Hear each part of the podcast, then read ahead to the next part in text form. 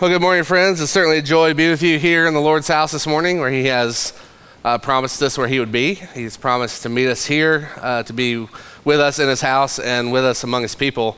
And so we're thankful that you have chosen to be in the Lord's house this morning. I'm Darryl, I'm the assistant pastor here. Get the privilege of bringing the word of the Lord to you this morning. So if you have a copy of the scriptures, if you could turn to Mark chapter 2. We're going to be in verse 23 through chapter 3, verse 6. If you don't have a copy of that, it'll also be on the screens. So let's give our attention this morning to the reading of God's holy word from Mark chapter 2, starting with verse 23. One Sabbath, Jesus was going through the grain fields, and as they made their way, his disciples began to pluck heads of grain. The Pharisees were saying to him, "Look, why are they doing what is not lawful on the Sabbath?" And he said to them, "Have you never read what David did? When he was in need and was hungry, he and those who were with him, how he entered the house of God in the time of Abiathar the high priest and ate the bread of the presence, with which it is not lawful for any but the priest to eat, and also gave it to those who were with him." And he said to them, "The Sabbath was made for man, not man for the Sabbath. So the Son of Man is Lord even of the Sabbath." And again, he entered the synagogue, and a man was there with a withered hand. And they watched Jesus to see whether he would heal him on the Sabbath, so that they might accuse him. And he said to the man with the withered hand, "Come here." And he said to them, "Is it lawful on the Sabbath to do good or to do harm, to save life or to kill?"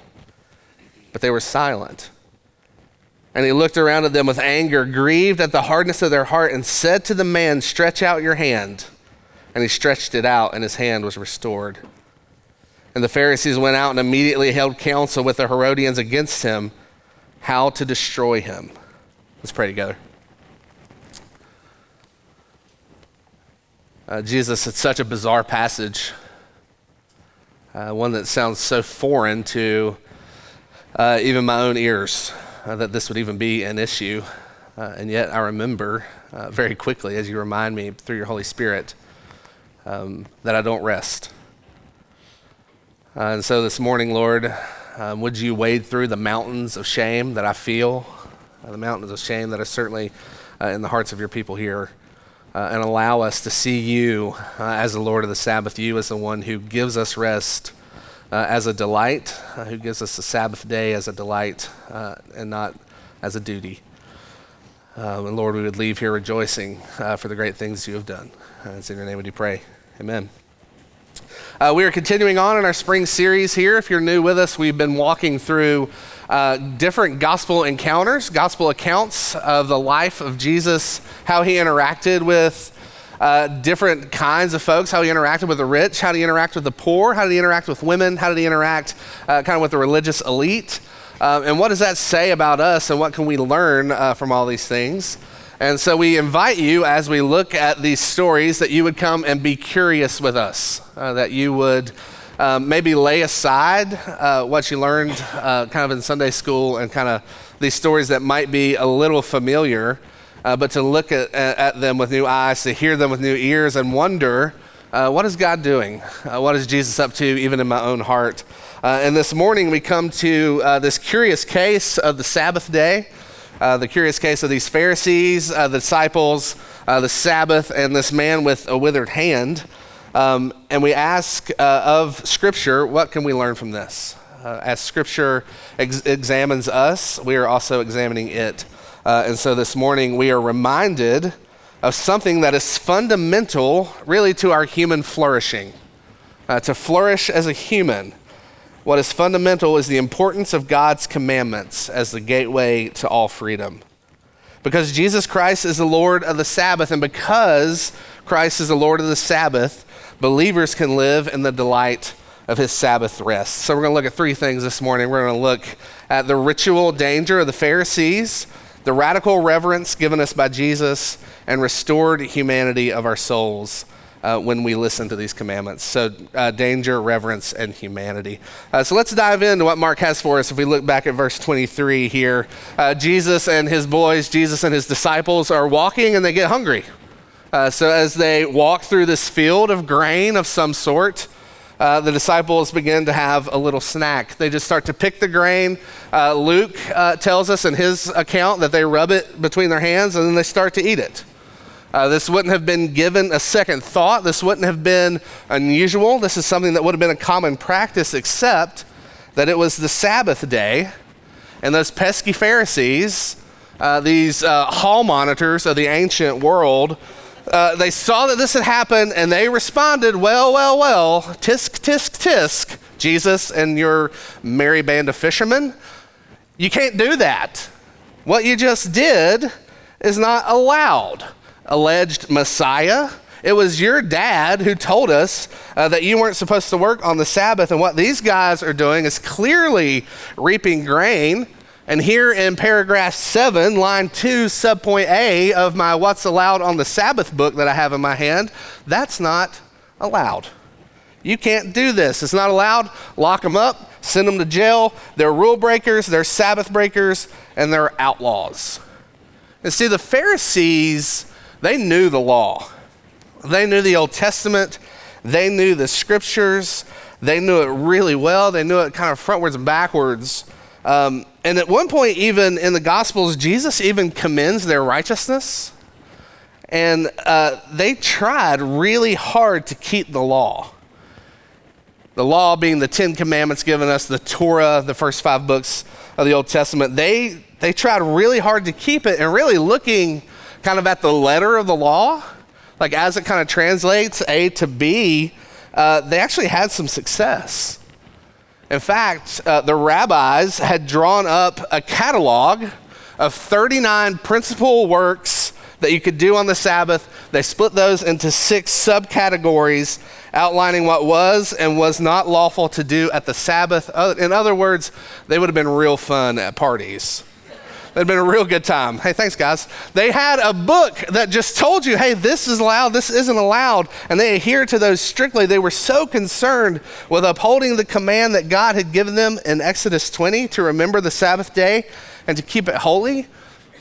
They thought that command so precious that they actually began to construct walls around it that no one could raid and no one could jump and no one could ford. They had created rituals for themselves to maintain their holiness. That's where they went wrong. They had created rituals for themselves to maintain their holiness instead of looking to Jesus, who's right in front of them, for their holiness. The Bible has a name for this, and that name is idolatry. The Pharisees had made an idol of their own rules. They had taken something that was good and made it something that was ultimate. This is what idolatry always is for us. It's something good that's then made into something ultimate. And they had completely forgotten what the original intent of God's command was. They may have not been busy plucking grain on the Sabbath, but they were busy inside the cathedral of their heart. Because inside the cathedral of their heart sat an idol in the place where God is intended to dwell.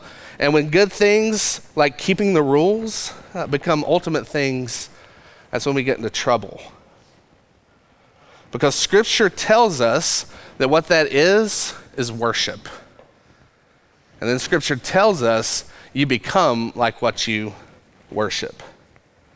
And the Pharisees worshiped being right far more than doing what was right.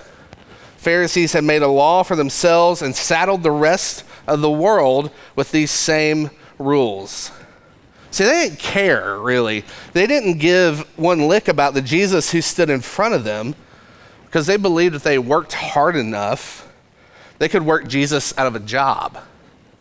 Hey, if we keep these laws and we do what's right and we do that perfectly, then we don't have any need for Jesus. They wouldn't need him. Why would they need some son of a carpenter who was born to a teenage mom who didn't even have a house? Why would they look to him for advice when they knew where to get it? They could look at their little rule book. They didn't need Jesus. They knew that if it were to be, then it was up to me. In other words, this is the original hustle culture. This is hustle culture. It isn't something new. This is ancient. Just grind, Grind it out, work hard, never let them see a sweat. Pain is just weakness leaving the body. The only place success comes before work is in the dictionary, blah, blah, blah. All those stupid Instagram platitudes that you were hit with all the time. The Pharisees made this up, right? They made this, it wasn't Kardashian, that Kardashian lady. People just need to work harder. Just shut up. They had looked at the Sabbath command to rest and said, no, I'm not interested in that. And it's the same for me, and it's likely the same for you. We're just a little classier about it. We're just a little classier about it because one of the chief temptations that we have to be defined is to be defined by what we do. And it is like honey to our lips when somebody notices it. Oh man, it's like a bump of Coke. Like it is so good when somebody notices it. When somebody notices what we do, the Pharisees loved being seen as the folks who had it all together. They loved being seen as the folks who had it all together. I said it before, the Pharisees would make great neighbors. Pharisees would have been great roommates. They would have never left a dish in the sink. We all want Pharisees for kids because they were well behaved. And they had made an idol out of being right, and that idol was being assaulted. But here's the thing, it wasn't necessarily being assaulted by the people around them, it was being assaulted by God himself. And they were mad. They were mad, and you get mad, and I get mad when Jesus looks at the thing that we hold most dear and says, I'm coming after that. That thing that you have your hand gripped around, I'm about to come and take it. And the Pharisees were furious about this. Because Scripture is going to tell us time and time again that though you're prone to idolatry, your idols are always going to fail you. They will demand more and more and more and more until we are left with nothing to give. And they transform us into their own image, and then they will leave. Because you know what it looks like when someone worships money? They look like it. When someone worships the environment, they look like it. And we worship busyness, and we look like it. We look like it. We're so frantic. We can't rest. We can't sit down. Our response to, hey man, what's going on? I don't know much, man, I'm busy. Spring break was great, but man, it was busy. I'm just waiting on things to slow down. It's a badge of honor that we wear, and the Pharisees had become hardened to things of God because they didn't really want the things of God. The ritual danger had captured their heart, and Jesus is showing them that the way out of ritual danger is not to flee from the Sabbath, but actually to enter into it more deeply. That radical reverence is the way out of ritual danger, which is going to bring us to our second point this morning, radical reverence. If we look at verses 25 and following here, it shows Christ's response to the Pharisees and their accusations. And he doesn't come at them with like a, hey, here's the actual rules. He doesn't just spit facts at them. He tells them a story. Hey, Pharisees, you're so mad. Do you remember David? You remember David, King David, the guy that you adore? The guy whose poster would have been on your wall? Remember how he and his mighty men were on the run from Saul, and then they saw this ceremonial bread in the temple, and they were starving, and they ate it. Was David sinful in doing that? They were hungry. They needed to eat, and there was a loaf of bread in front of them, so they did it. Was David sinning, Pharisees? And am I not the greater David? So if it's okay for David to do it, how much more is it okay for me and my men to do it? Because mercy is always allowed on the Sabbath. And my men were hungry, and it's an act of mercy to give them food when they're hungry. The Pharisees had lost all sense that the Sabbath was given as a kindness and not as a duty. That it was given as a kindness. And the command was given not because they didn't know how to work. The command for the Sabbath was given because we don't know how to rest. We got the work part down. We crushed that. but we don't know how to rest. And Jesus is saying that the ceremonial part of the law has been fulfilled in me, which means it was provisional for a time, but the moral commandment given in the Sabbath to keep it holy and to rest, that still applies. And the Pharisees, you're not doing it. You've taken my gifts, you've turned them into burdens, because the Sabbath was made for man, Jesus says, and not the other way around. And the idol that you've constructed for yourself, the idol of working for your own righteousness, is going to be your downfall. I'm giving you a warning, Pharisees. It's going to be your downfall, because I love my people too much to allow them to saddle themselves with this yoke of slavery any longer. Because radical reverence to the Sabbath is going to look as foreign to us as like a right-hand drive car, because we're not necessarily in danger, I don't believe, of keeping the Sabbath too much. Because we're Americans, right? We don't do that. We're in danger of not acknowledging it at all. It's not that we keep it too much, it's that we don't even acknowledge it at all. Even when we hear it spoken of, it seems like advice and not a command. It's like when someone tells me I need to eat kale. I'm like, I appreciate the advice, but I'm never going to do that. Like, I'll never do that. Stop it. I'll never do it. The Sabbath hits us that way. Hey, you guys really need to rest. Hey, thanks, man. I got a travel ball game to get to. Oh, just leave me alone. Get me out of here. It's given to us as a command, but we see it as advice. That if we rest, it would be good to us, instead of seeing it as Jesus commanding us to rest, because that is the only way we'll do it. It's like when you have to spike a kid down for a nap, they're just so mad. You're like, you just need to sleep. Just go in there and shut the door. Like, what's wrong with you? Go take a nap. Jesus comes to us and says, the only way that you'll stop is if I tell you to do it. And if you keep going and going and going, you're going to fall asleep anyway, because you can't keep this pace. In Exodus 20, the commandments are given as a recreation of the new world that God is establishing. That they are given as this recipe of human flourishing, and that grace and mercy are the two hands that hold up the tablets. Because listen to how God, when Moses is recounting this, starts the Ten Commandments. He doesn't start with the first commandment. He starts with this. I am the Lord your God, who brought you out of Egypt and out of the house of slavery.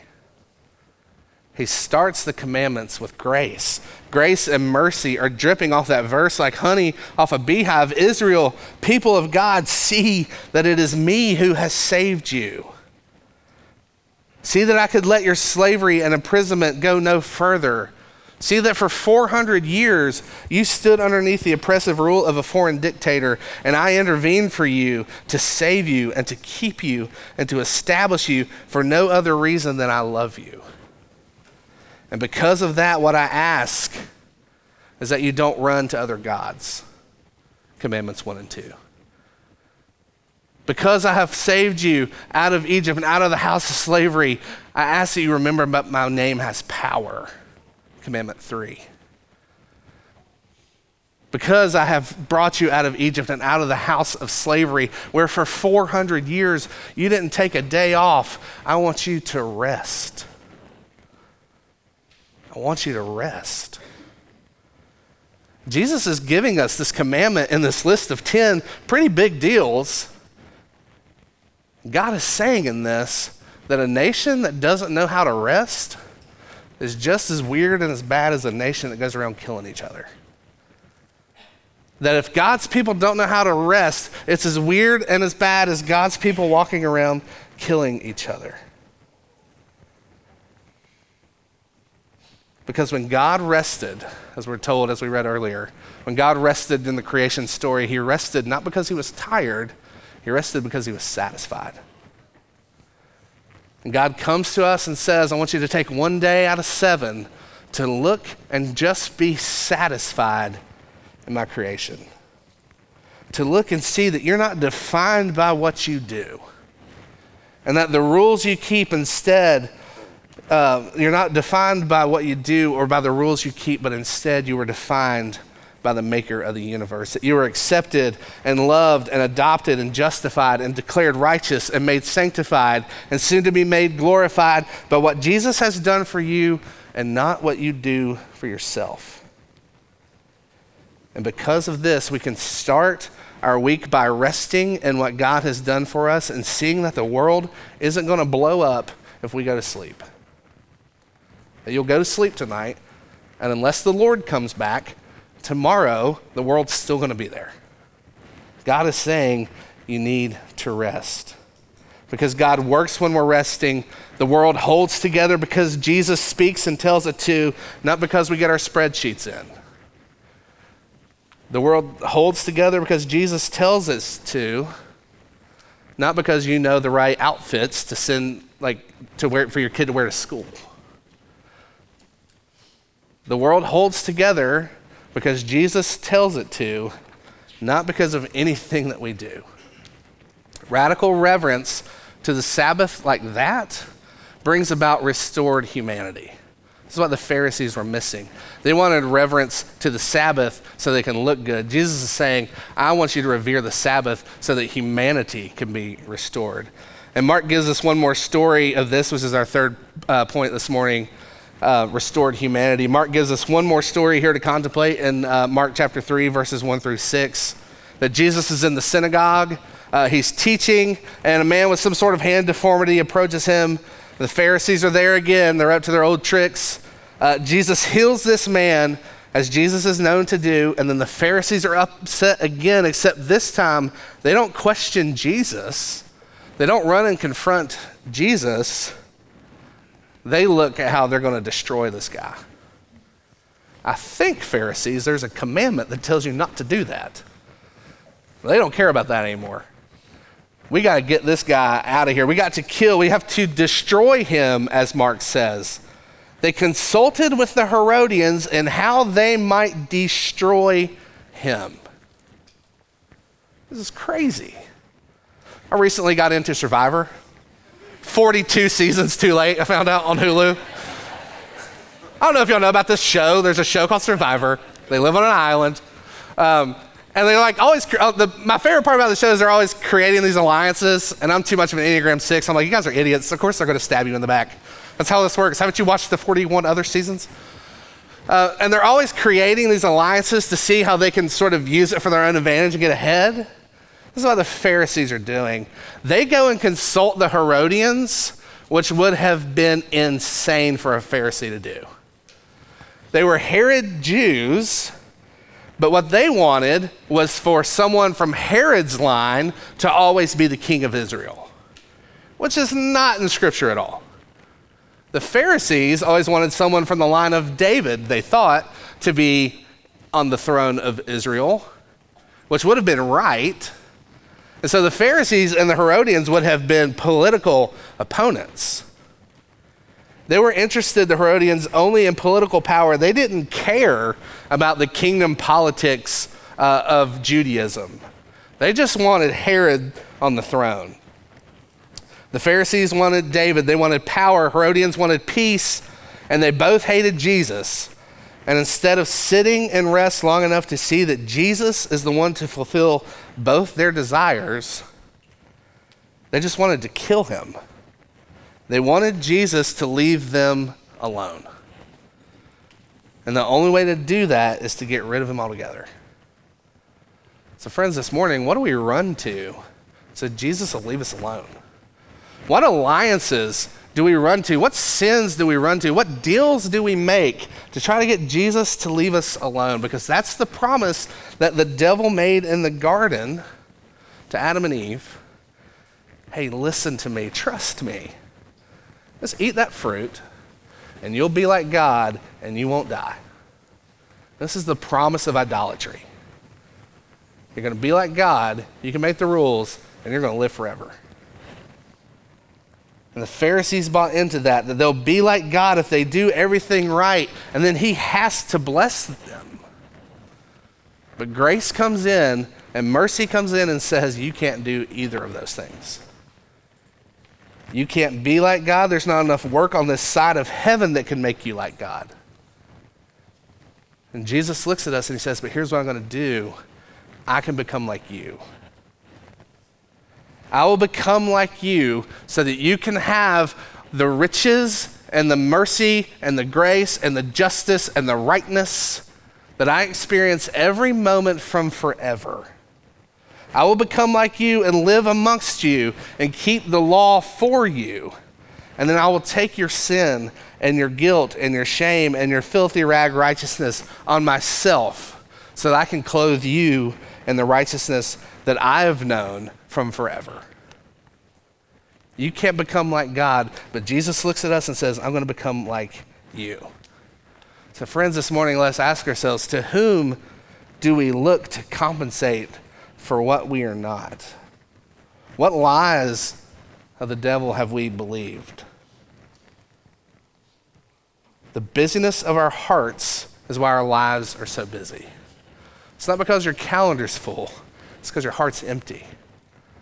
The busyness of our lives is what keeps us so busy. So could there be a place in the cathedral of our hearts where instead on the throne in the center of our hearts where busyness and doing and performance and travel and friends and being liked and being famous and being safe and being secure and being good or being woke or being Republican or being Democrat or being the Whig Party. I miss the Whigs. Instead of those things occupying the throne in the cathedral of your heart, what would it be like for Jesus to be the one who sits there? For Jesus to be the one who sits with outstretched hands and bids us to return to him, to enter his rest, to see his Sabbath command as not as a burden, but as a delight. To ask, what would it look like to rest from all the normative things that the world demands of me? All those normative things that I do the 6 other days of the week, what would it look like to rest from those things and instead to see Jesus as our rest? To see Jesus as the one who has accomplished rest for us, to see Jesus as the Sabbath rest that we enter into. This is what Hebrews 4 says to us. That Jesus is the Sabbath rest that we enter into, that we can stop and say, Jesus has done this for me. That we can come here on a Sunday morning or a Sunday evening with the people of God and to sit with him for an hour and to let him love on us. Because here's the thing, you're free from God's wrath if you're a Christian this morning, but you're not free from his love. You can't get away from it, and he's not going to let you. He's called the great hound of heaven. He's going to chase you down. Surely goodness and mercy will pursue me all the days of my life. For no other reason than he loves you because he loves you. He doesn't love you for what you can do for him. You can't do anything for him. He loves you because he loves you. So this morning, friends, let us lay our deadly doing down at Jesus' feet. The hymn writer John Newton wrote, and stand in him and in him alone, gloriously complete. Let's pray together. Jesus, would you do this for us? Would you slow our hearts down enough to see, one, all the things that we worship instead of you, and two, to see you destroy those things. And to see you sit there and say, come to me, all you who are weary and heavy laden, and I will give you rest. Jesus, in the remainder of our time together, would you be Sabbath rest for our souls? Let it be honey to our lips. Let it be water to our parched souls. And we can see you as beautiful and believable, and the one who really loves us. That's in your name we do pray. Amen.